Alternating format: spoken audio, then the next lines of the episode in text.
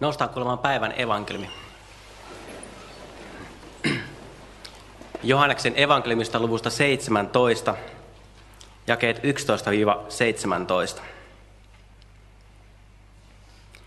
Minä en enää ole tässä, minä en enää ole maailmassa, mutta he jäävät maailmaan, kun tulen luoksesi. Pyhä Isä, suojele heitä nimesi voimalla, sen nimen, jonka olet minulle antanut – jotta he olisivat, jotta he olisivat yhtä, niin kuin me olemme yhtä. Kun olin heidän kanssaan, suolin heitä nimesi voimalla, sen nimen, jonka olet minulle antanut. Minä varjelin heidät, eikä yksikään heistä joutunut hukkaan, paitsi se, jonka täytyy joutua kadotukseen, jotta kirjoitus kävisi toteen. Nyt minä tulen sinun luoksesi Puhun tämän, kun vielä olen maailmassa, jotta minun iloni täyttäisi heidät. Minä olen ilmoittanut heille sanasi, ja he ovat saaneet osakseen maailman vihan, koska eivät, eivät kuulu maailmaan, niin kuin en minäkään kuulu. En kuitenkaan pyydä, että ottaisit heidät maailmasta pois, vaan että varjellisit heidät pahalta. He eivät kuulu maailmaan, niin kuin en minäkään kuulu. Pyhitä heidät totuudellasi. Sinun sanasi on totuus. Tämä rukous on osa Jeesuksen jäähyväisrukousta. Ajankohta oli kiiras torstai, se päivä, jolloin Jeesus vangittiin. Paikka oli ehkä, ehkä se sama paikka, missä Jeesus vietti viimeistä ateriaa opetuslasten kanssa. Saattoi hyvin olla, että sen yhteydessä Jeesus rukoili tämän jäähyväisrukouksensa. Miksi Jeesus rukoili tällaisen jäähyväisrukouksen? Hän tiesi, että hänen aikansa on tullut lähteä tästä maailmasta kohti ristin tietä, kohti kuolemaa, kohti, kohti ylösnousemusta ja lopulta taivaaseen astumista.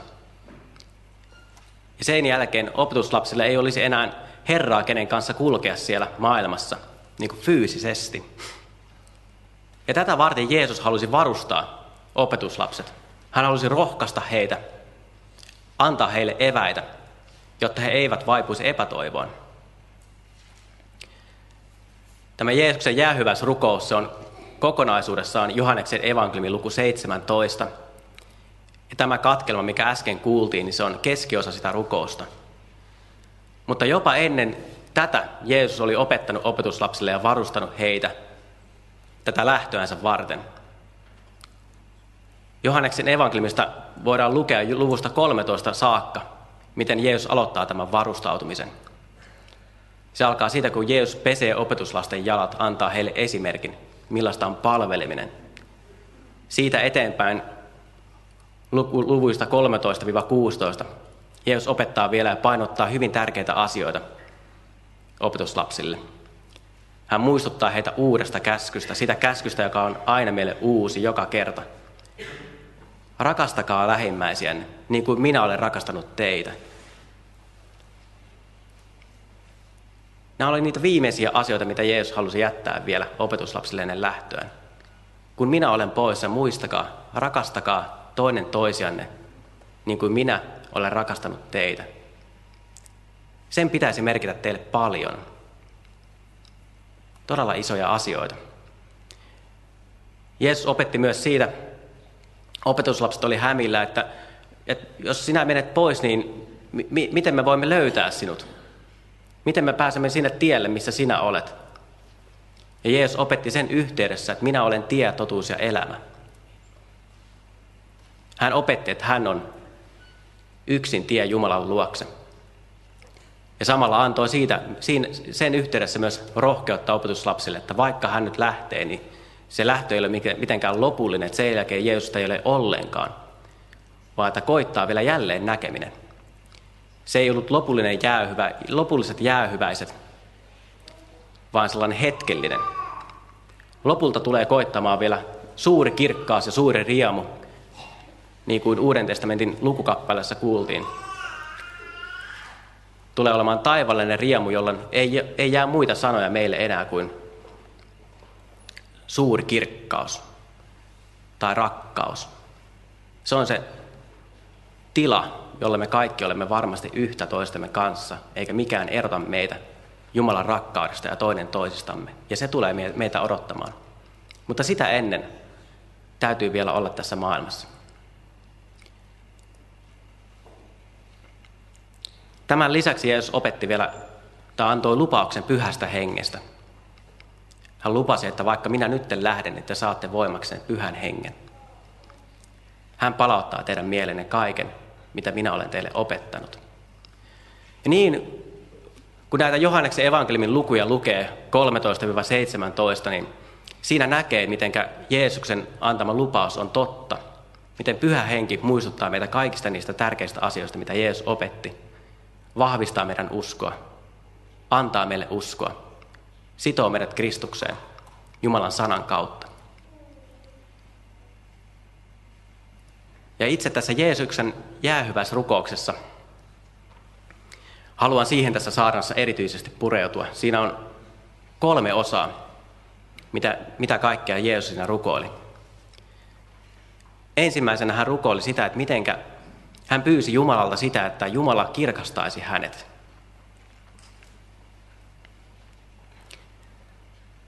Johanneksen evankeliumista luku 17 alkaa sillä tavalla, että isä hetki on tullut, kirkasta poikasi, että poika kirkastaisi sinut.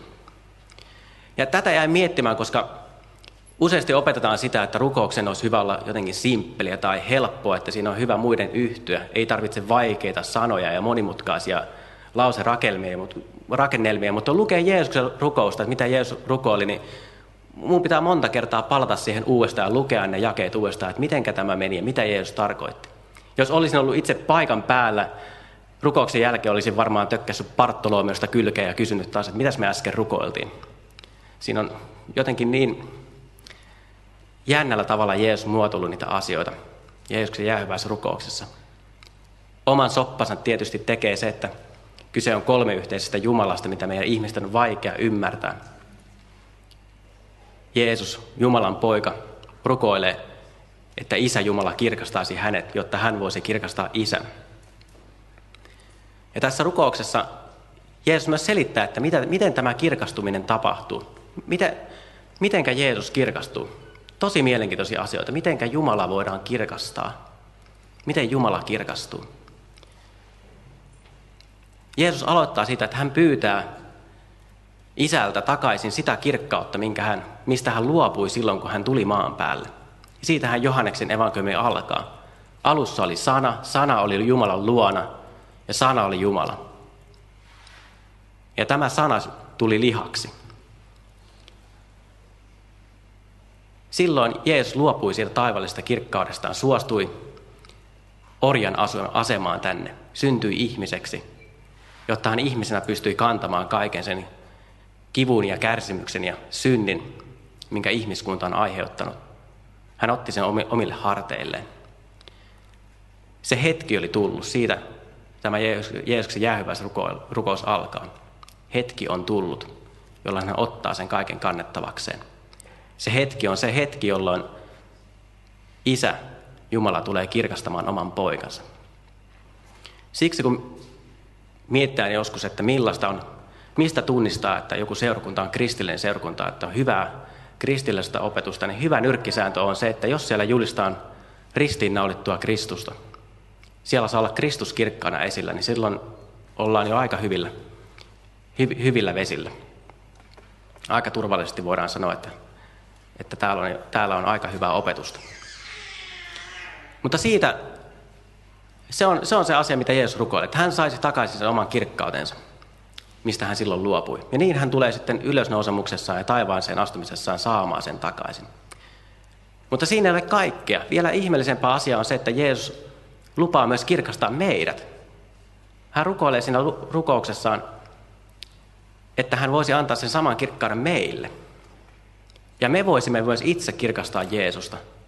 Se syntiselle ihmiselle aina kuulostaa tosi hurjalta, että mitenkä minä voin mukaan kirkastaa Jumalaa.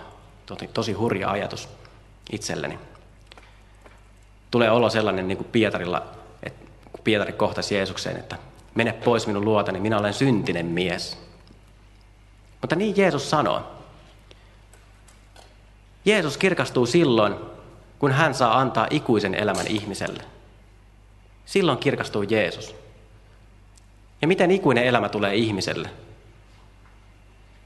Jäähyväisrukouksessa Jeesus rukoilee, että hän on ilmoittanut sanansa ihmisille, sen sanan, minkä hän on isältä saanut. Hän on ilmoittanut se ihmisille, ja ihmiset ovat ottaneet sen vastaan, hänen omat opetuslapsensa. Ja sen sanan kautta Jumala synnyttää uskon ihmisessä. Sitä kautta ihminen, ihmisessä syntyy usko sydämeen, usko Jeesukseen. Hän saa ikuisen elämän. Ja, sitä, ja sillä tavalla Kristus myös kirkastuu.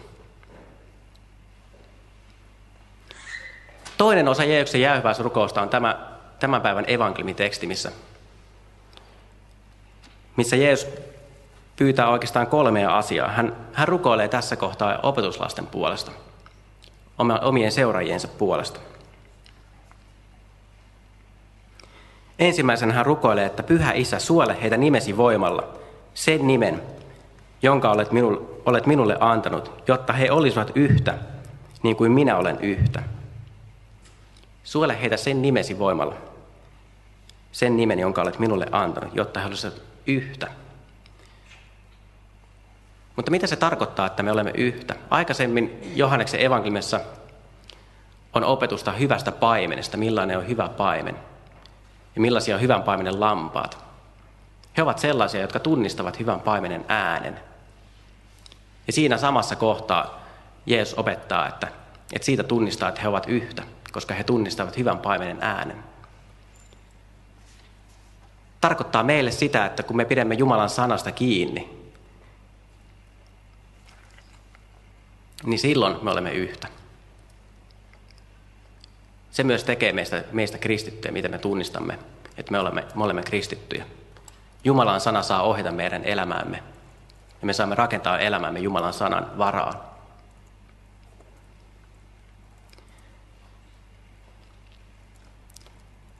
Toiseksi Jeesus rukoilee tässä sitä, että, että vaikka minä olen ilmoittanut heille sanasi ja he ovat saaneet osakseen maailman vihan, koska eivät kuulu maailmaan niin kuin en minäkään kuulu. Jeesus rukoilee, että en kuitenkaan pyydä, että ottaisit heidät maailmasta pois, vaan että varillisit heidät pahalta. Ainakin itselläni on elämässä ollut sellaisia vaiheita, että mun Jumalan koti-ikävä tai semmoinen taivaskaipu on ollut enemmän vaan sitä, että, että voipa kumpa tämä kurja elämä nyt jotenkin päättyisi, koska minulla on elämässä nyt niin raskasta. Ei sillä ole kauheasti ollut tekemistä itse Jumalan tai taivaan kanssa, vaan on, on vaan ollut sen verran raskasta, että, että mikä tahansa muutos on parempaa. Ja joskus sitten, kun mä tämä ajatus pysäytti mut, että mitä se on se taivas kaipuu sitten. Onko se todella ollut sitä, että mä kaipaan Jumalan luokse ja Jumalan kirkkauteen, vai onko se vaan sitä, että, että voi voi, haluan tämän, tämän elämän tilanteen, mikä nyt on ollut menossa päättyvän. Mutta Jeesus ei halua ottaa meitä tästä maailmasta nytten pois.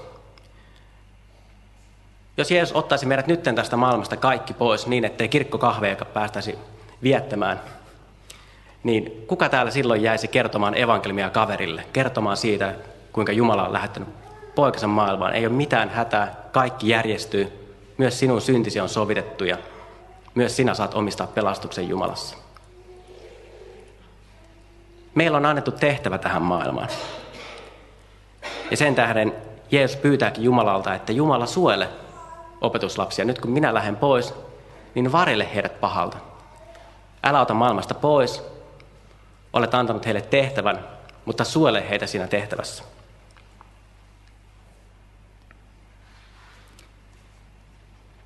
Ja Jeesus pyytää myös tätä asiaa, että pyhitä heidät totuudellasi.